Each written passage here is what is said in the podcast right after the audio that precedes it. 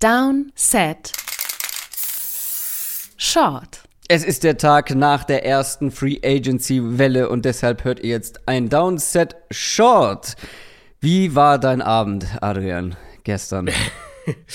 äh, ereignisreich, würde ich sagen, anstrengend auch. Aber diese ersten Free Agency-Tage sind halt immer auch irgendwie cool, weil man so viel lernt irgendwo über Teams. Ne? Zum einen verändert sich natürlich viel, ja. aber man lernt auch immer viel darüber, wie manche Teams die Free Agency angehen, wie andere Teams die Free Agency angehen und so weiter.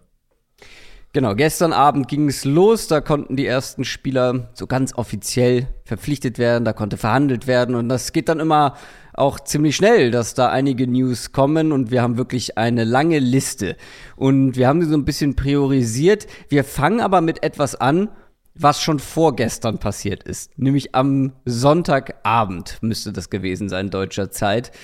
Und eine Sache, die mich persönlich A sehr überrascht und B auch irgendwie ein bisschen genervt hat. Und ich weiß, das ist ein bisschen vermessen, wenn der Größte des Sports, über den wir hier sprechen, sagt, okay, komm Leute, ich mach noch ein Jahr. Ich bin noch nicht weg. Wolf of Wall Street Style. Aber trotzdem, ich bin eine Person, wenn es erstmal eine Entscheidung gibt und sich alle damit abgefunden haben, wenn die dann nochmal umgekrempelt wird, weiß nicht, da fehlt mir die Flexibilität. Lirum Larum, Tom Brady hat verkündet, dass er doch nicht in Ruhestand geht, dass er nochmal zurückkommt, mhm. dass er mindestens noch ein Jahr dranhängt.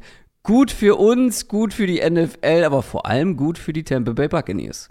Ja, keine sechs Wochen im Endeffekt hat es gedauert. Ähm, ich glaube, 40 Tage war die, war die genaue Zahl, habe ich gestern auf, auf Social Media gesehen. Ähm, vielleicht, vielleicht eine Perspektive, die ich dir dazu geben kann, zu, der, zu dem Punkt, wie, wie kann das sein, dass man sich so schnell umentscheidet. Weil ich hatte gestern mit Sebastian Vollmer kurz gesprochen, mhm. äh, über das Thema auch. Und der hatte noch mal einen anderen Blickwinkel drauf, den, der sich mir ehrlicherweise, oder auf den ich selbst so nicht unbedingt gekommen bin, aber den ich für gar nicht komplett auszuschließen oder, oder gar nicht so absurd halte dann. Mhm. Ähm, er hat gesagt, dass Brady eben durch diesen League, ne, Brady tritt zurück und so weiter, großes Thema, dass er dazu im Prinzip halt so gezwungen wurde, klar Stellung zu beziehen. Und dass er sich halt vorstellen könnte, ja, also Sebastian noch gar nicht so weit war innerlich. Genau, dass, dass, ja, ja, dass, dass eigentlich das vielleicht intern hätte geregelt werden sollen. Brady vielleicht zu den Bucks gesagt hat, ich gebe euch Bescheid bis Start der Free Agency, ob ich weitermache oder nicht. Mhm. Und, das, und, das, ist halt an die Medien geleakt worden, oder ich glaube, Schäfter war es ja, der es berichtet hat. Ähm, Brady hört auf. Und dadurch wurde er eben gezwungen, so diese ne, so schwarz-weiß-mäßig klare Aussage zu treffen. Ähm, und dass er dann halt gesagt hat, dann mache ich jetzt lieber Schluss und wenn ich zurückkomme, umso besser, dann, ne, dann, dann schauen wir, dass wir es wieder hinkriegen und wenn nicht, dann halt nicht. Aber dann hat, haben die Buccaneers erstmal eine klare äh, Herangehensweise und ähm, es ist nicht so eine Hinhaltepartie in der ja. Öffentlichkeit vor allem. Das fand ich eine ganz interessante ja. Perspektive noch auf die Sache. Finde ich auch, finde ich auch interessant. Oder aber, äh, das Ganze wurde geleakt, Brady war genervt und hat von Anfang an sich gesagt, okay, dann sage ich jetzt einfach, dass ich aufhöre. aber eigentlich höre ich nicht auf und dann schocke ich euch alle und dann habe ich meinen ja. Moment. Weil wir haben ja darüber gesprochen, dass er es bestimmt nicht so geil fand, ähm, mhm. dass da jetzt seine große News vorab verkündet wurde, bestimmt, ohne dass ja. er das irgendwie, bestimmt. dass er die Zügel in der Hand hat. Und dann hat er sich vielleicht gesagt, okay, wisst ihr, wo ich die Zügel dann in der Hand habe, wenn ich wieder erwarten einfach mal sage, mhm. nee, ich bin noch nicht. Bin noch ja, nicht ich meine, was man, also was man ja auf jeden Fall auch sagen muss, ist, dass sowohl seine Aussagen als auch die von den Buccaneers-Verantwortlichen schon ziemlich vage immer waren. Ja, so über die stimmt, letzten ja. Wochen. Also die Bucks war, die Bucks waren, haben ja eigentlich auch sogar klar gesagt, so, wir lassen die Tür immer offen, falls Brady doch zurückkommt, dann, dann kriegen wir das hin und so weiter. Wir, wir äh, sind bereit, wenn er doch zurückkommen will. Das haben sie ja ganz offen so kommuniziert. Und so der richtig klare Cut, auch bei Brady, er hat ja eigentlich nie gesagt, äh, ich, das, das war's für mich, ich bin fertig, äh, ich, meine NFL-Kapitel ist abgeschlossen, keine Ahnung, sondern das war ja oft so, so ein bisschen vage. Und ähm, im Endeffekt das, was wir bei, bei seinem vermeintlichen Rücktritt ja lobend gesagt haben, kann man jetzt auch relativ leicht mhm. als Erklärung anbringen. Da hatten wir mhm. ja gesagt, so, er hat es geschafft, aufzuhören, zwar ohne Titel, aber immer noch auf einem sehr hohen Level ähm, in der vergangenen Saison. Und dass er halt immer noch auf höchstem Level spielen kann und dass er wahrscheinlich immer noch jede Menge Spaß dabei hat, das sind halt dann wahrscheinlich auch die ja. mit die zentralen Gründe dafür, dass er jetzt nicht schon aufhören will. Oder er hat einen Monat lang das Familienleben mal so richtig erlebt und hat gesagt, das nee, natürlich auch sein. Nee, gar keinen Bock drauf. Ähm, ja, ich hoffe halt einfach sehr, dass er sich nicht so ein bisschen was davon kaputt macht. Also, dass so ein bisschen dieser Glamour flöten geht, wenn die Saison jetzt zum Beispiel in die Hose geht und er, mhm. wenn er jetzt wirklich irgendwie vielleicht schon mal so halb abgeschaltet. Keine Ahnung. Ich hoffe einfach, dass sich das, was ich damals gesagt habe, damals, vor 40 Tagen gesagt habe, ähm, hier mega Respekt dafür, dass man jetzt schon einen Schluss, Schlussstrich ziehen kann. Und dass jetzt halt einfach, dass seine Legacy keine Kratzer mhm. bekommt. Das wünsche ich ihm einfach. Ja. Ähm, aber ähm, es hat mich insofern überrascht. Hast du gesehen, ja, habe ich dir geschickt, ne, dass er bei dem Manchester-Spiel am Wochenende war. Ja, ja. Bei ja, United und mhm. ähm, da gab es mehrere Ronaldo, schöne Szenen. Ja. Einmal die Szene mit Ronaldo, wo Ronaldo zu ihm sagt, das hat man erst danach dann so richtig drauf geachtet, was Ronaldo eigentlich zu ihm sagt. Wenn man das vorher, wenn man da vorher genauer zugehört hätte, dann hätte man sich schon denken können, äh, das ist aber eine komische Reaktion, weil Ronaldo hat gesagt, so, and you are finished, right? Und Brady einfach nur so, hat so mhm. das Gesicht verzogen mhm. und dann erst eine Antwort gebracht. Da hätte eigentlich jeder schon was schnallen müssen. Aber das Lustigste an dieser ganzen Szene fand ich einfach, dass er einfach aussieht wie ein 50 Jahre alter Daddy. mit seiner, mit seinen schicken Schüchen, mit seiner Stoffhose, seiner Steppjacke und dann immer die Hände da so rein. Er sieht, Tom Brady sah da im Vergleich, also wenn du dir das anguckst und so gut, ungefähr bisschen mehr als zehn Jahre, nee, zehn Jahre ungefähr auseinander, glaube ich, Ronaldo und, und Brady. Ja, ja, ungefähr. Das sah eher nach 20 Jahren aus, wenn du mich fragst. Aber gut. Ja, gut. Auf dem, auf dem Footballfeld wird es wieder, da sieht man ja auch das, dieses ja, Gesicht nicht und die Haare und dann klappst es schon. Richtiger Boomer. Naja, äh, jetzt kommen wir aber ähm, zu den Free Agency ähm, Auswirkungen, denn ich habe es ja eben schon gesagt, gut für die Bugs, ja nicht nur, weil mhm. halt, sie haben jetzt wieder einen vermeintlich sehr guten Quarterback, sondern es haben sich auch direkt mal so ein paar Spieler gesagt, so ein paar Free Agents gesagt, oh ja, also wenn Tom Brady noch mal wieder bei den Bucks ähm, eine Runde dreht, dann mache ich glaube ich auch noch mit. Ryan Jensen zum Beispiel, der Center, oder auch Carlton Davis, der Cornerback, mhm. die bleiben in Tampa Bay. Ja, und das ist ja eben genau der Effekt. Und, und wir haben es ja wirklich dann direkt gesehen. Ein paar Stunden nachdem Brady sein, sein Comeback verkündet hatte, hatten sie schon einen neuen Deal mit Jensen eingetütet. Also der war ja schon fix, bevor das Verhandlungsfenster überhaupt aufging. Mhm. Ihr Starting Center, ähm, drei Jahre 39 Millionen, 23 garantiert. Da hatten wir ja in der, in der Offense Free Agents Folge auch drüber gesprochen. Das wäre der klare Top Center auf dem Markt gewesen und eben vielleicht ein Prio-Target für Teams wie Cincinnati, vielleicht mhm. Miami, vielleicht Chicago. Ähm, und Carlton Davis ganzen eben miesen O-Lines halt, ne? Genau, ja. Und ja, und, und, und auch die mit jungen Quarterbacks, wo genau. du dann sagst, da ja. willst du gerne einen Center, der vielleicht ja. mit den Protection hilft und so weiter, was, was ja andere Teams, Arizona, die Chargers in der vergangenen Offseason gemacht ja. haben. Und eben auch Carlton Davis, der für mich der Top-Corner nach JC Jackson auf dem Markt war. Der war nicht, noch nicht fix der Deal, als der, als der Markt aufging aber eben auch er dann verlängert für auch nur für drei Jahre, äh, auch in seinem Fall nur drei Jahre. Da sieht man relativ klar, wie halt dieses Fenster jetzt nochmal geöffnet wird von Buccaneers Seite. Ja. Aber dann eben letztlich auch ein Carlton Davis, der ja gerade mal 25 ist. Also Ryan Jensen natürlich schon ein bisschen älter. Davis ist ja erst 25. Verlängert halt auch nur für diese drei Jahre und jetzt hast du halt nochmal dieses, äh, ja, dieses Brady-Fenster. Du hast JC Jackson gerade schon angesprochen. Die Chargers meinen es wirklich ernst. Sie haben sich nicht nur erst Kali Mack per Trade geholt für ihre ja doch sehr löchrige Defense letztes Jahr, sondern jetzt auch aus vor allem deiner Sicht einen Top 3 Cornerback mit JC Jackson. Mhm. Ja, und die Gerüchte gingen eigentlich am Montagmorgen schon unserer Zeit, also oder Montagvormittag mhm, unserer Zeit schon los. Das war so, hat sich konstant gehalten.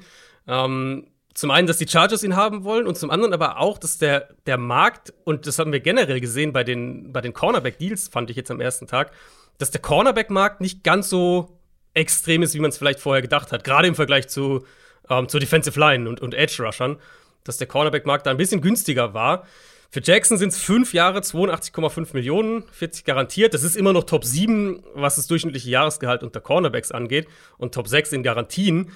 Aber ich hätte halt gedacht, dass wenn der wirklich auf dem Markt ist, dass der mhm. eher Richtung, Richtung 20 Millionen im Jahr geht und so diesen, diesen Jalen Ramsey-Deal mhm. vielleicht anfechten kann, in diese Höhe äh, klettert. Insofern guter Deal für die Chargers. Du hast Mac schon angesprochen, hatten wir ja auch schon, schon, schon thematisiert, schon ausführlich in, im Short drüber gesprochen. Ähm, Mac wird es ihnen wesentlich besser ermöglichen, aus einer leichten Box heraus zu verteidigen. Sie haben auch noch Sebastian Joseph Day gestern geholt, den Defensive Tackle von den Rams, den Staley ja auch noch bestens kennt, der einer der besten Interior Run Defender in der NFL ist. Auch der wird die Front eben stabilisieren. Ja. Und jetzt haben sie eben ihren Nummer 1 Outside Corner, ja. an dem sich die Coverage ausrichten kann. Und Ramsey, äh, Jackson wird ein bisschen eine andere Rolle als Ramsey, denke ich, übernehmen. Äh, also als die Ramsey unter Staley bei den Rams hatte, weil Ramsey halt noch mal flexibler ist. Mhm. Jackson sehe ich dann schon klar Outside. Aber das erlaubt ja zum Beispiel dann Asante Samuel mehr genau. nach innen zu rücken. Und da ist er ja auch vermeintlich besser, ne? Also genau, das war ja das, was wir genau. vom Draft gesagt haben, dass er einer, der im Slot zu Hause sein wird. Genau, genau, genau. Ich glaube auch, das wird, das wird äh, ihm gut tun. Und ich, also ich erwarte, dass Daly sein, sein Scheme jetzt auf einem extrem hohen Level umsetzen kann. Und das sollte eigentlich eine, eine Top 5 Defense sein, wenn es dann alles ineinander greift. Eine Sache zu Jackson noch. Erinnerst du dich, wie ich reagiert habe, als du gesagt hast, Jackson ist ein Top 3 Cornerback? erstmal etwas ablehnend und dann so, mhm. ah, ja, wahrscheinlich schon. Wen würde man so drüber setzen? Ja. Genau, wen würde man so drüber setzen? Ich glaube einfach und mich überrascht das nicht so krass, dass er jetzt nicht das, das absolute Big Money bekommen hat. Ich glaube, dafür ist seine Reputation noch zu klein. Er flog jahrelang im Schatten von Stefan Gilmore. Ja, er hat zwar jahrelang auch gut gespielt und jetzt das eine Jahr als Nummer 1 Corner, aber ich glaube, seine Reputation ist noch weit davon entfernt, wirklich zu den ganz großen Cornerbacks zu gehören. Sportlich mag das vielleicht sein, aber ich glaube, dass da noch, ein, noch eine Stufe dazwischen ist. Gut für die Charges, dass man dann halt nicht Jalen Ramsey Geld bezahlen musste. Ja, und vielleicht halt auch ein bisschen Vorsicht bei manchen Teams, weil äh, wir jetzt in der Vergangenheit doch häufiger gesehen haben, dass Ex-Patriots, gerade mhm, Ex-Patriots-Defense-Spieler, ja. Wenn die dann zu einem ja. anderen Team kommen, dass sie da nicht mehr so funktionieren. Also vielleicht Absolut. auch das eine Rolle gespielt. Aber es ist ja auch Carlton Davis. Also, wenn wir so diesen Cornerback-Markt äh, anschauen, auch bei Carlton Davis hätte ich gedacht, dass der mehr bekommt. Insbesondere, wenn wir es im Vergleich sehen mhm. mit einigen Deals, die gestern sonst so über den Tisch gingen. Dann kommen wir zu den Patriots der diesjährigen äh, Offseason, der diesjährigen Free Agency. Erinnert ihr euch noch an die Patriots letztes Jahr, die so richtig reingebuttert haben, die Verträge rausgegeben haben, wo wir gedacht haben, sag mal, Jetzt wollt ihr es aber wissen. Die Jaguars machen das so ähnlich. Die Jaguars haben richtig zugeschlagen am ersten Tag und wir fangen mal an mit einem neuen Jaguars Receiver. Den kennst du nur zu gut. Christian Kirk ist in Zukunft in Jacksonville unterwegs und das lohnt sich vor allem für ihn monetär. Ja, das kann man sagen. Ähm, ich meine, ich habe ja prognostiziert, dass der einen guten Markt haben wird. Da hatten wir mhm. auch ein mhm. bisschen drüber gesprochen, ein bisschen drüber diskutiert in der Offense-Folge. Aber dass der 18 Millionen im Jahr bekommt, das habe ich definitiv nicht erwartet. Also es ist ein vier, vier Jahresvertrag über 72 Millionen, also 18 Millionen im Jahr, der mit, mit Bonizahlungen bis zu 84 Millionen wert sein kann. Das ist natürlich das Maximum. Ähm, und dann sind 37 davon garantiert, 18 im Jahr, das ist mhm. Top 10 unter Wide Receivers, 37 garantiert wäre Platz 12 unter Wide Receivers. So für die Einordnung, das wäre die Kategorie Tyler Lockett, Cooper Cup, was den Vertrag angeht, mit den Garantien. Ich vermute, dass sie nach, nach Jahr zwei halbwegs akzeptabel raus können, spätestens dann nach Jahr drei. Ähm, also als die Details dann rauskamen, so erste Details für die Struktur, war es dann schon noch mal eine Nummer weniger krass als die ersten Zahlen, aber immer noch deutlich über dem, was ich, ähm, was ich erwartet hatte. Und ich, also wir haben ja über Kirk haben wir ja länger auch gesprochen in der, in der Offense-Folge. Ich sehe definitiv Value in seiner Rolle. Er war in meinen Augen einer der besten vertikalen Slot-Receiver in der vergangenen Saison. Ähm, das ist ein guter Receiver, aber das ist schon, also du musst schon aus, aus Teamperspektive schon sehr viel Value auf eben spezifisch mhm. diese Rolle legen, damit du das bezahlst, was die Jaguars hier bezahlen. Grundsätzlich, wie du immer schön so schön sagst, der Prozess dahinter, den finde ich eigentlich gut. Ähm, Gerade auch, wenn wir gucken, dass man noch Evan Ingram zum Beispiel geholt hat, dass du einfach Trevor Lawrence gerade auch in der Mitte des Feldes helfen willst, was ja auch eine Stärke von ihm, von ihm ist. Ähm, Christian Kirk ist overrated. Und der Vertrag macht es nicht besser. In meinen Augen war das schon vor der Free Agency, aber dieser Vertrag wird es ihm sehr, sehr schwer machen, diese Erwartungen, die er jetzt einfach automatisch damit auch haben wird, ansatzweise zu erfüllen. Also das ist, hm. ja. Das ist für mich ja. so ein bisschen, ähm, ja, das ist halt einfach zu viel Geld in den falschen Spieler. Also, also ist der richtige Spieler, aber zu viel Geld, sagen wir so. Ja, ich bin, also ich finde den Prozess sogar auch, ich würde den sogar auch hinterfragen, weil äh, wenn wir jetzt den Engram-Deal mal dazu nehmen, Evan Engram, der, der Ex-Giants-Titan, ein Jahr 9 Millionen, vollständig garantiert. Also so Hier ist es zu viel Mitte des Feldes, richtig? Ja, also der Deal für Ingram im Vakuum finde ich ist voll in Ordnung. Das ist ja eine mhm. Art bisschen besserer Prove-It-Deal, wenn man so will. Ähm, aber ich, ich sehe nicht so ganz, wie das zusammen funktionieren soll, weil Christian Kirk ist ein Slot-Receiver, ähm, Evan Ingram ist de facto ein Slot-Receiver, LaVisca Chenault ist ein Slot-Receiver und Travis Etienne haben sie letztes Jahr ja in der ersten Runde, gut, es war ein anderes Regime, aber trotzdem mit der Idee gedraftet, dass der auch so eine Art Slot-Receiving-Back-Rolle übernehmen soll. Und dann würde ich sogar on top von, von alledem, würde ich dir sogar noch ein bisschen widersprechen, weil in meinen Augen ist Lawrence beste Qualität das vertikale Spiel zu großen Outside-Receivern. Ja. Und okay. also ich mag Doug Peterson, ich halte viel von Doug Peterson, ich, ich, ich halte immer nach wie vor viel von Trevor Lawrence. Aber so richtig sehe ich die Vision für diese Offense irgendwie okay. noch nicht so ganz. Ich kann nämlich nur an, ans College erinnern, dass ich oft gedacht habe, so, ah, wenn er schnell in die Mitte geht zu sein, also ja, dass RPOs, er auch outside tief, genau, das, genau das diese Run-Pass-Options ja. und so, das, da lief schon viel drüber. Mhm. Deswegen hatte ich so im Kopf, dass, dass das eigentlich grundsätzlich ganz gut funktionieren könnte. Stimme ich dir absolut zu. Sie haben jetzt sehr viele Waffen ja. da für die Region des Feldes. Ich bin gespannt, ob sie Laviska Chenault vielleicht ein bisschen anders einsetzen. Ist ja so ein, ja, so ein, so, so, so, so ein Schweizer Taschenmesser mehr oder weniger. Ja. Zumindest war es da, war das im College.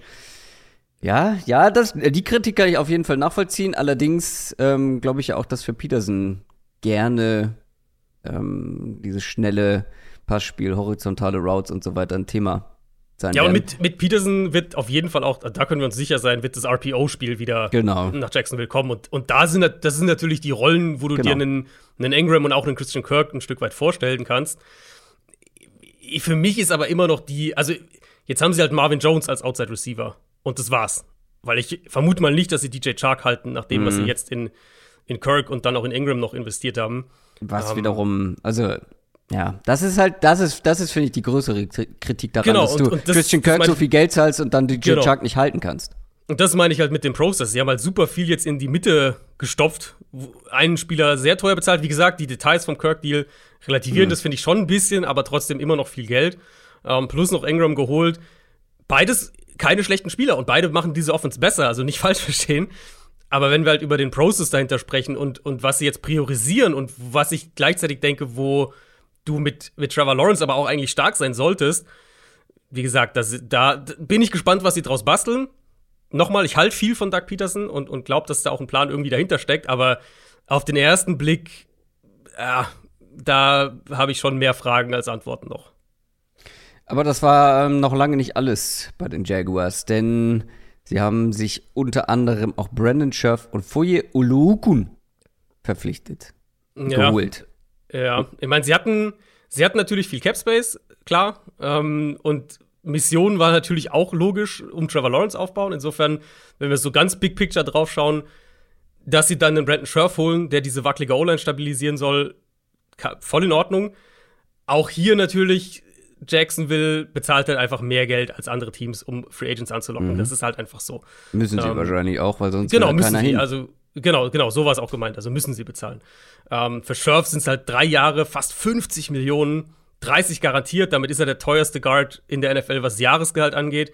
30 garantiert über drei Jahre, hat bisher, glaube ich, auch noch keinen Guard gehabt. Die meisten haben halt längere Verträge dann unterschrieben. Ja, ist halt sehr viel Geld und, und Oluokun, also das, ehrlicherweise fand mhm. ich den Deal unterm Strich fast absurder als den Kirk-Deal. Ähm, das ist ein solider Linebacker.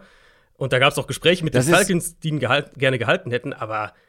Das ist ein Linebacker, Jahre, von denen viele von unseren Hörerinnen und Hörern noch nie was gehört haben, bin ich mir ganz äh, gut sicher. Gut möglich, gut möglich. Hat die Liga in Tackles angeführt in der vergangenen Saison. Ja, okay, vielleicht hat man dann schon mal seinen Namen gehört, aber trotzdem, das ist keiner, der jetzt nee dem der NFL schon einen richtig großen Stempel aufgedrückt nee. hat. Und die meisten Tackles ist ja auch immer nur eine Frage, wie schlecht oder wie gut ist deine Line davor. Ne? Also richtig, richtig, absolut richtig. Ähm, und halt, also das sind drei Jahre 45 Millionen, 28 garantiert und dann nochmal den Vergleich zum Cornerback-Markt. Das ist fast der gleiche Deal, den Carlton Davis bei den Bucks unterschrieben hat.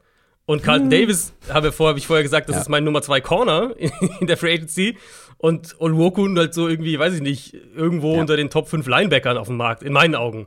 Ähm, und dann haben sie ja noch, sie haben ja noch einen Zay Jones geholt für drei Jahre, 24 Millionen. Also die waren wirklich ultra aggressiv gleich in den ersten Stunden. Haben noch, haben noch äh, Foley Fatukasi geholt, den Runstuffer von den Jets, auch noch mal viel Geld ausgegeben da.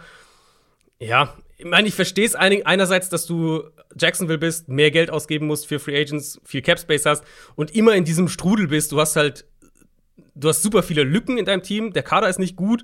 Ähm, dann kriegst du ein neues Regime, die brauchen spezifische Spieler, haben spezifische Anforderungen, die nicht da sind, weil das andere Regime davor andere Anforderungen hatte. Ähm, und dann wird viel Geld ausgegeben und in zwei Jahren bist du wieder an dem gleichen Punkt. Das ist ja so dieser Kreislauf, in dem Jacksonville irgendwie feststeckt.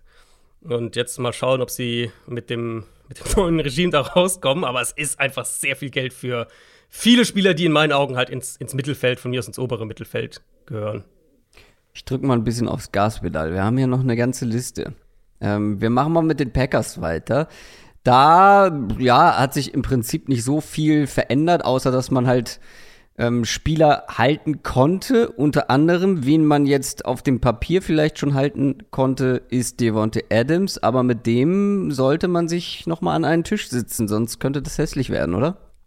Ja, das wird so kommen. Äh, Adams hat dem Team mehreren Berichten zufolge mitgeteilt, dass er nicht unter dem Franchise-Tag spielen wird. Ehrlich gesagt, weiß ich, wie also es dir geht, ich fand das nicht überraschend. Ähm, Nö, mich jetzt eher weniger. überrascht, wenn er unter dem Tag tatsächlich gespielt hätte. Was ist, was ist der Tag im Jahr bei Wide Receivers? Äh, ich müssten knappe 20 sein, ich glaube 18, irgendwas. In der Richtung, Gut, 18, ist jetzt 19. auch nicht schlecht, aber klar. Ähm, ja, aber es ist halt als bester Receiver der, der Liga. Genau. Das schon genau. ein paar mehr Garantien und einen ja. längeren Vertrag und ja klar. Äh, genau. Ähm, aber ich meine, ganz ehrlich, wir haben Mitte März. Die Deadline für, ja. für Franchise-Tag-Spieler, um einen neuen Vertrag zu unterschreiben, ist der 15. Juli. Da ist noch viel, viel Zeit. Ähm, Entspannt. Aus, Pack, aus, aus Packers Cap-Sicht wäre es ja sogar sinnvoll, mit Adams zu verlängern, weil man dann den Cap-Hit für dieses Jahr ja. runterschrauben könnte. Ja. Ähm, ja, ich bin da immer noch relativ entspannt. Ich glaube, die werden im Endeffekt einen langfristigen Deal finden, werden da irgendwie zusammenkommen. Den einzig spannenden Faktor hier finde ich äh, die Frage, ob die Tatsache, dass wir bei Aaron Rodgers ja immer noch keine Klarheit darüber haben, ob der jetzt einen neuen Deal unterschrieben hat, ob der verlängert hat, ob der seinen mhm. Deal einfach ausspielt, wie das, wie das bei ihm aussieht, ähm, ob das vielleicht mit der Unsicherheit bezüglich Adams zusammenhängt. Aber wie gesagt, ich erwarte da nach wie vor einen langfristigen Vertrag. Dann konnten sie zwei wichtige Spieler für ihre Defense halten mit Devondre Campbell und Preston Smith. Genau, also Campbell war dann wirklich der eigene Spieler, natürlich nach Adams, den sie priorisiert haben. Fünf Jahre 50 Millionen, sind zwar nur 15 garantiert, aber so von der, von der Struktur, von der Laufzeit ist es im Endeffekt ein Dreijahresvertrag. Nach, nach dem dritten Jahr können sie raus aus dem Deal. Ähm, bisschen länger dann, als ich gedacht hatte, aber natürlich auch aus Cap-Gründen so strukturiert und vom Durchschnittsgehalt absolut in der Range, die man, glaube ich, erwarten konnte. Und das hatten wir ja auch thematisiert. Der ist ein super Fit für diese Defense, die viel mit einer leichten Box spielen will, wo du einen Linebacker brauchst mit einer gewissen Physis, aber auch einer gewissen Reichweite. Und ja, die Packers setzen halt drauf, dass das, das was er letztes Jahr gespielt hat, keine, äh, kein One-Hit-Wonder war. Und, und Preston Smith bei ihm, der galt ja als Cut-Kandidat aus Cap-Gründen, hat dann stattdessen eine Vertragsverlängerung ähm, bekommen, die natürlich auch den Cap-Hit für dieses Jahr drückt. Aber was wir ja bei den Packers auch so ein bisschen erwartet haben, ist mit der Cap-Situation, man wird nicht alle wichtigen Spieler halten können. Und deshalb mussten sie auch ein, zwei Leute entlassen. Beziehungsweise genau. konnten nicht mit ihnen verlängern. Genau, bei Darius Smith war das noch bis zuletzt ein Thema, dass man sich vielleicht irgendwie einigt, den Vertrag so strukturiert, dass es für beide Seiten passt. Hat nicht geklappt. Das ist eben klares, also Packers dieses Jahr, Cowboys dieses Jahr sind eben klare Beispiele dafür. Ja. Der Cap ist nicht fake. Du hast da immer noch und gewisse und Verpflichtungen Punkt, gibt es dann doch noch. Doch genau, noch, ja? genau. An irgendeinem Punkt musst du diese schwierigen Entscheidungen treffen. Und äh, sie haben sich von, von Smith und von Billy Turner getrennt. Und gerade bei Darius Smith war in den ersten zwei, drei Stunden, nachdem die Entlassung äh, offiziell war, war direkt berichtet, hier hat einen großen Markt, viele Teams wollen den haben. Wir haben ja gesehen gestern, was Edge Rusher teilweise so bekommen haben. Also der wird, glaube ich, bei dem anderen Team einen guten Vertrag bekommen. Das war's dann schon bei den Packers. Was heißt schon, aber das war's bei den Packers. Wir machen weiter mit einem Spieler, der dir besonders am Herzen liegt, nämlich dem neuen Starting Quarterback der Pittsburgh Steelers, Mitch Trubisky. Der, der Drop ist absolut zurück. Ähm ja, der Drop ist zurück. Das sagst du so einfach. Wenn ich vorbereitet gewesen wäre, dann ist er zurück. Ähm, du wirst ja diese jetzt äh, wahrscheinlich noch Gelegenheiten. Der wird wieder aufs Board wandern, weil deswegen dauert das auch in der letzten Zeit häufiger immer etwas länger, bis der kommt, weil ähm, der ist nicht auf der ersten Seite beim Board. Und jetzt wird er natürlich. jetzt wird er natürlich zurückkommen auf die erste Seite, willst du damit sagen? Absolut. Ähm, ja, also Pittsburgh war ja so ein bisschen die Frage, okay, wie, wie, wie gehen sie die Quarterback-Position an? Sind sie ein Team, das aggressiv für einen tradet? Ähm, sind sie ein Team, das vielleicht versucht, einen zu draften? Sind sie ein Team, das einen Veteran irgendwie holt? Und ich glaube, sie, sie sind genau in diesen Mittelraum gefallen, der in meinen Augen sinnvoll ist tatsächlich für sie. Also der Trubisky-Deal sind zwei Jahre 14,2 Millionen erstmal, absolut im Rahmen. Mit, mit Bonuszahlungen kann der auf knapp 30 Millionen ansteigen. Das unterstreicht, glaube ich, schon, was für eine Art Deal das ist, nämlich einer, wo er sich den Startplatz verdienen kann. Und wenn er zwei Jahre für sie startet, dann wird er auch mehr bekommen als diese 14,2 insgesamt. Ähm, für Trubisky fiel die Entscheidung ja wohl zwischen den Giants und den Steelers im Endeffekt. Giants wurde die letzten Tage viel berichtet, eben mit, mit Brian Dable, der ja aus Buffalo kam. Trubisky mhm. war ja in Buffalo letztes Jahr. Aber ich denke halt, bei den Giants hätte er sich eben den Startplatz im direkten Duell mit Daniel Jones verdienen müssen. In Pittsburgh sehe ich einen relativ klaren Weg, zumindest für 2022, also für die kommende Saison, dass er startet mit Mason Rudolph und Dwayne Haskins als, äh, als Konkurrenten. Und meine Vermutung eben, und das war auch eine der ersten Reaktionen, die ich dazu hatte, ist, das ist genau der Move, den du machst, wenn du vorhast, im Draft früh einen Quarterback zu holen, der aber vielleicht nicht sofort spielen soll. Mhm. Und wir wissen ja, dass Pittsburgh spätestens seit dem Senior Bowl intensiv mit Malik Willis in Verbindung gebracht wurde. Wenn ihr die Quarterback-Folge noch nicht gehört habt, dann äh, könnt ihr das hier gerne nachholen, weil das wäre ja genau der Quarterback, den du holst, dir sagst, mh, hm, als Rookie vielleicht noch nicht unbedingt gleich aufs Feld, und jetzt hättest du halt einen Mitch Trubisky, der starten kann und kannst aber einen in Runde 1 draften. Und ich, das ist meine klare Prognose auch für, für Pittsburgh. Was die Minnesota Vikings genau von sich halten und vorhaben, kann ich dir nicht sagen. Was wir jetzt aber wissen, ist, dass sie weiterhin mit Kirk Cousins als Quarterback planen. Ja, ich kenne einige Vikings-Fans auch. Ähm, habt ihr auch den, den Vibe auf Twitter so ein bisschen mitbekommen von Teilen, muss man immer sagen, von Teilen der Vikings-Fanbase. Und viele hatten gehofft, dass sie, also einmal, dass sie einen Trade-Partner finden. Und mhm. es gab ja wohl auch Trade-Interesse. Das wurde zumindest im Nachhinein dann berichtet. Oder eben alternativ, dass sie jetzt noch ein Jahr halt mit Cousins machen. Der wäre ja in sein letztes Vertragsjahr gegangen. Und dann den Neustart. So, klarer, klarer Cut danach, Neustart. Mit der Angst auf der anderen Seite natürlich, dass Cousins irgendwie einen neuen Vertrag über drei, vier Jahre bekommt. Und der Deal, ich finde, der Deal passt so ein bisschen zur Cousins-Ära in Minnesota, weil der Deal ist halt so ein bisschen zwischendrin im, im Nirgendwo. Ähm, weil. So wie jetzt, die Vikings aktuell. Genau, so wie die Allgemeinen. Vikings mit Cousins. Mhm. Ähm, weil sie verlängern halt jetzt ein Jahr mit ihm, natürlich um diesen brutalen Capit für dieses Jahr runterzuschrauben. Der hätte ja einen Capit von, von 45 Millionen Dollar gehabt, dass er unter dem wahrscheinlich nicht spielen kann, das musste man erwarten. Ähm, also verlängern um ein Jahr, bauen dann noch zwei Void-Jahre hinten dran und Cousins hat eine No-Trade-Klausel. Das heißt, selbst wenn sie jetzt zum Beispiel im Draft ähm, 2023, also vor Cousins letzten Vertragsjahr dann, einen Quarterback nehmen und Cousins dann früher oder später getradet werden soll, hat er ein Vetorecht dafür und, und das wird dementsprechend auch wieder erschwert werden. Vertragsverlängerung selbst ist eben ein Jahr 35 Millionen garantiert. Mhm. Und ja, sie schieben halt die Quarterback-Frage weiter in die Zukunft und währenddessen ist, äh, ist Kassel halt gar nicht mal so billig. Und das Team in seiner Entwicklung stagniert so ein bisschen vor sich hin. Auf der anderen Seite würde ich auch noch mal sagen, Kevin O'Connell, der neue Head Coach, der kennt Cousins noch aus Washington und halt mit einem neuen GM, der ja sehr klar aus der Analytics-Schiene kommt wahrscheinlich auch den ein oder anderen Kritiker da schon haben wird, ist es wahrscheinlich auch nicht so einfach, mhm. im ersten Jahr von einem Vierjahresvertrag sich direkt in den kompletten Rebuild zu stürzen. Also es ist so eine schwierige Situation, in der die Vikings sind. Jeder kennt, jeder kennt das aus dem eigenen Leben. So Entscheidungen, die getroffen werden müssen, aber ist nicht angenehm und eigentlich mhm. ist es ja auch ganz gut so, wie es ist gerade. Keine Ahnung, jetzt als Selbstständiger mit der Krankenkasse, die ist zu teuer, aber sich um eine neue zu kümmern ist zu aufwendig. Jeder kennt es, ja. Und so sind die Vikings gerade. Es ist so eine Entscheidung. Ja. Ist doch, äh, ja. Man kann es auch so lassen. Es ist nicht ja. optimal, aber jetzt eine große Veränderung. Ah, schwierig. Ja. ja also gerade eben mit dem, mit dem im Hintergrund dass es wohl Trade-Anfragen und, und konkretes Trade-Interesse gab, was wie gesagt berichtet wurde. Ja, da verstehe ich schon, wenn Vikings-Fans sagen, boah, das wäre die Chance ja. gewesen, jetzt den Neustart hinzulegen. Du tradest ja. ihn, ja. schluckst natürlich einen Dead-Cap-Hit, klar, aber kriegst Picks auch noch zurück und mhm.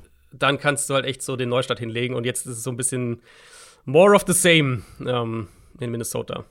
Keinen Neustart brauchen die Cincinnati Bengals, aber dafür eine vernünftige Offensive Line. Und da haben sie sich zumindest bemüht, was zu machen, nachdem dann zum Beispiel, wir haben vorhin drüber gesprochen, Ryan Jensen, der Top Center vom Markt war, musste man sich anders umschauen oder äh, musste man eine Alternative finden und diese Alternative hört auf den Namen Alex Capper, aber das ist nicht der einzige O-Liner, der neu bei den Bengals am Start ist. Genau, die Bengals haben sich sehr gezielt, würde ich sagen, in dem zweiten Regal bedient. Alex Capper und Ted Karras kommen nach Cincinnati und das hat mir eigentlich ganz gut gefallen, so die Herangehensweise. Mhm. Nicht diese Top-Preise bezahlen, wir haben mir gerade Brandon Scherf gesagt, was der in Jacksonville bekommt. Gerade eben in der Interior-Line nicht. Und stattdessen sehr solide Spieler geholt, zu bezahlbaren Preisen, die aber den Floor deutlich stabilisieren werden von dieser Offensive Line. Und da haben wir ja auch schon oft drüber gesprochen. O-Line ist eine Weak-Link-Positionsgruppe. Und ich habe lieber eine Line mit fünf soliden Spielern, mhm. als eine Line mit zwei Superstars und zwei Schwachstellen so. Und die Bengals sehen das offensichtlich genauso und haben eben direkt, das waren ihre ersten beiden Moves, die sie gemacht haben, Kappa und, und Karras zu holen, haben mir damit gezeigt, dass sie sich eine rundum solide O-Line aufbauen wollen. Und das fand ich von der Herangehensweise her sehr, sehr positiv. Also Kappa hat sich bei den Bucks echt gemacht, ist sicher kein Topguard, ähm, irgendwo im Liga-Mittelfeld, aber halt vier Jahre 35 Millionen ist dann auch in Ordnung. Und Karras würde ich sogar noch mal ein halbes Tier vielleicht drüber setzen. Der kann zudem auch Guard und Center spielen. Also wenn sie auf Center was machen wollen, kann er auch dahin rücken. Fand ich sehr in Ordnung, die Herangehensweise. Und dann haben wir noch eine ganze Liste mit, mit Free Agency-Verpflichtungen, wo wir aber ein bisschen schneller durchgehen können. Ein sogenannter Schnelldurchlauf. Fangen wir mal mit den Jets an. Die haben, wie ich finde, eine sehr spannende Verpflichtung getätigt, weil ich hatte ihn ja relativ hoch in meinem Free Agency Ranking. Die Jets haben sich Laken Tomlinson, ehemals 49ers Guard, geholt. Genau, der, der Nummer 2 äh, Guard auf dem Markt. Auf dem Markt. Nummer 2 Guard auf dem Markt. äh, hinter Brandon Scherf war so gemeinhin der Nummer 2 Kandidat. Ähm, drei Jahre 40 Millionen, 27 garantiert. Hatten wir ja auch vermutet, dass der nicht wenig bekommen wird. Der wird dann auf die rechte Seite rücken müssen. Das ist vielleicht noch ein, ein kleiner, äh, kleine Sache für den Hinterkopf hier, weil sowohl Elijah Vera Tucker, der, der First Rounder aus dem letzten Jahr, als auch Tomlinson sind eigentlich Left Guards. Ähm, ich habe nochmal nachgeschaut, Vera Tucker hat tatsächlich mehr Left Tackle als Right Guard gespielt im College. Tomlinson eigentlich exklusiv Left Guard, seit er in der NFL ist, jetzt äh, seit äh, 2015, glaube ich schon. Also eigentlich nur links gespielt, hat im College auch, hat im College immerhin rechts gespielt, deswegen vermute ich, dass er da auch dann hinrücken wird. Und schematisch ist es natürlich ein No-Brainer. Er bleibt ja in der gleichen Grundstruktur, in der Shanahan Offense letztlich. Ähm, und Interior Line war ja einfach auch ein Need bei den Jets. Ja. Also ja. man sieht, warum sie es machen. Und, und ich glaube, der, so, solange du davon überzeugt bist, dass Tomlinson rechts spielen kann, absolut sinnvoller Move für die. Die nächste Jets 49ers Connection. Ja. Die Dolphins haben auch zugeschlagen, haben sich einen neuen Running Back geholt mit Chase Edmonds und sie halten ihren, ja, wahrscheinlich Top Free Agent mit Emmanuel Ogba. Ja, Edmonds mag ich sehr als Fit für diese Offense, weil der mit seiner mit seiner Explosivität, mit diesem One-Cut-and-Go-Running-Stil, glaube ich, wird der in, auch hier ist ja die Shadowin Offense jetzt am Start, wird der, glaube ich, sehr gut aufgehoben sein und, und, und ist da echt ein, ein Big Play-Kandidat auch in der Offense. Um, ähm, und er bringt ja auch Value als Receiver mit. Also kannst du ihn ja auch in Slot ziehen. Das haben die Cardinals auch regelmäßig mit ihm gemacht. Und dafür finde ich dann zwei Jahre, ein bisschen mehr als 12 Millionen, sechs garantiert, finde ich auch voll okay. Finanziell gesehen. Ogba war schon sehr teuer für meinen Geschmack. Na, du mochtest den ja mehr als ich in unserer Defense-Folge. Ähm, vier Jahre, 65 Millionen, 32 garantiert. Das hätte ich ihm wahrscheinlich so nicht bezahlt, aber die, hab's ja eben schon gesagt, die Edge-Verteidiger mhm. in der Free Agency sind einfach sehr, sehr teuer. Und das hat sich am ersten Tag dieses Jahr auch wieder bestätigt.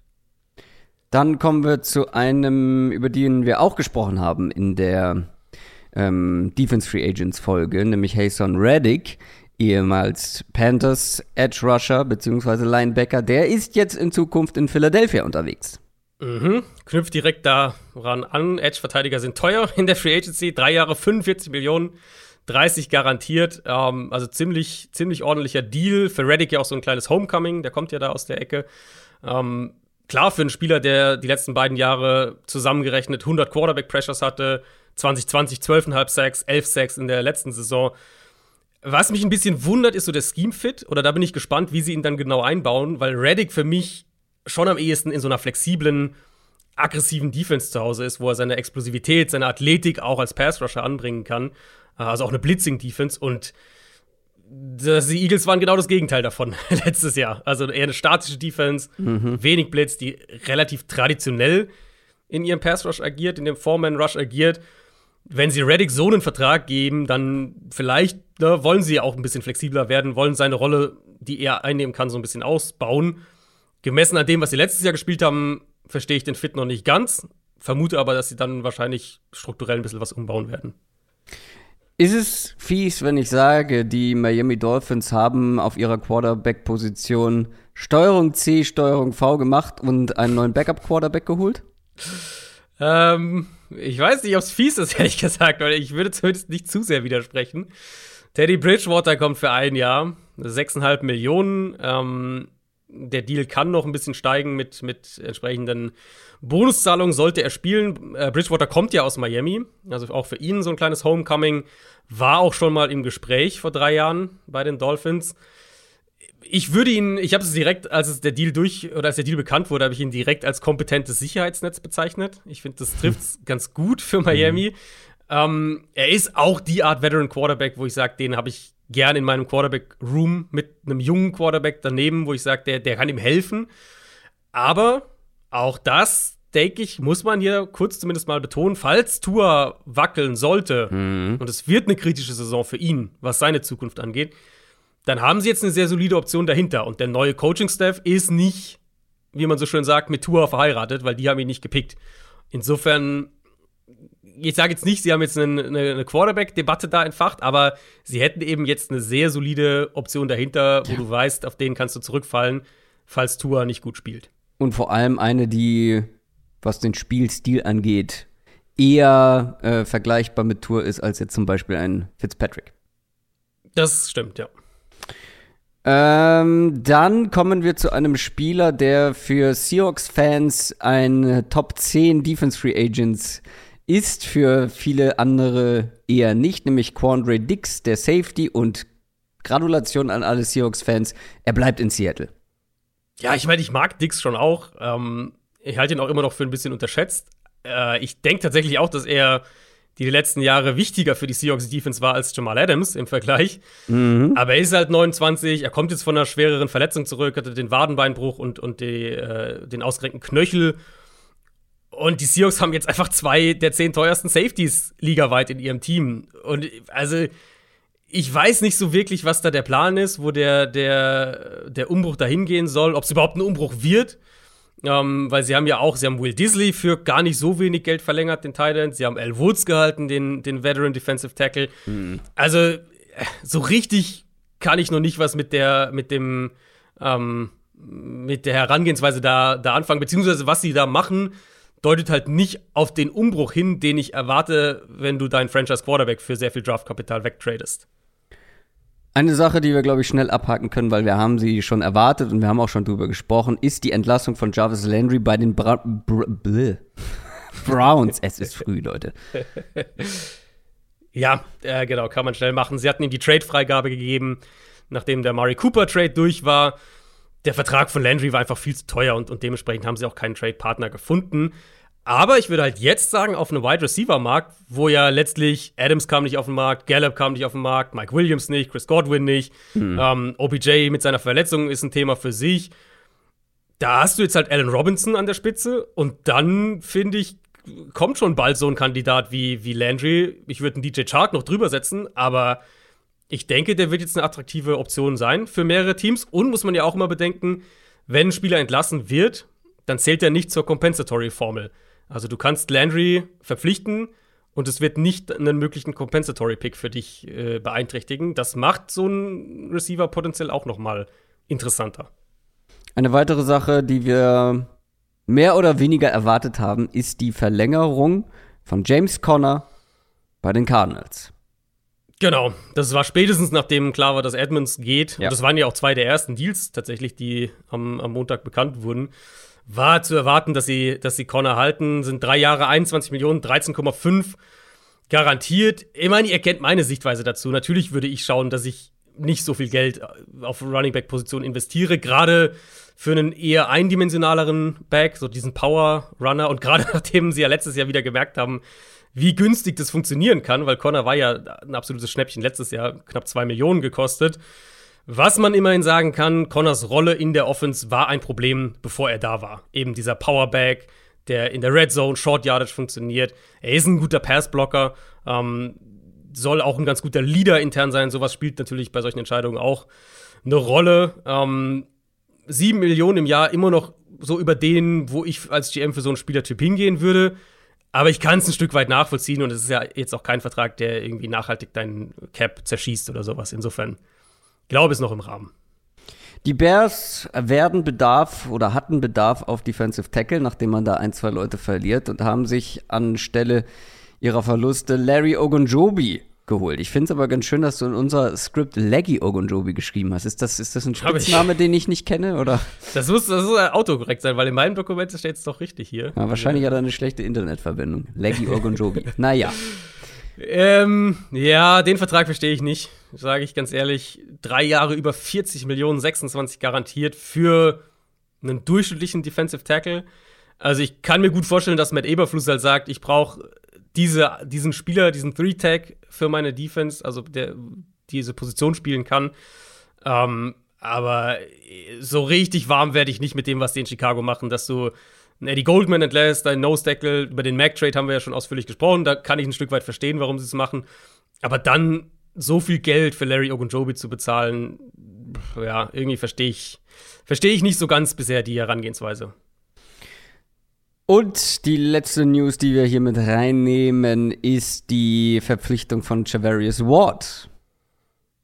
Genau, geht zu den 49ers. Drei Jahre, 42 Millionen, 26 garantiert. Mag ich tatsächlich sehr den Deal, weil Ward ist für mich genau die Art Corner, auf die ich gehen würde in der Free Agency. Für mich so oberer Durchschnitt, sehr solide, preislich in Ordnung. Ähm, und ich finde es auch gut, dass die Niners mal sowas machen, dass sie aktiv auf Cornerback mal früh was machen. Ähm, das war ja die letzten Jahre durchaus ein Thema. Haben wir ja gefühlt die letzten beiden äh, Off-Season-Division-Folgen haben wir bei San Francisco über die Cornerback-Position gesprochen.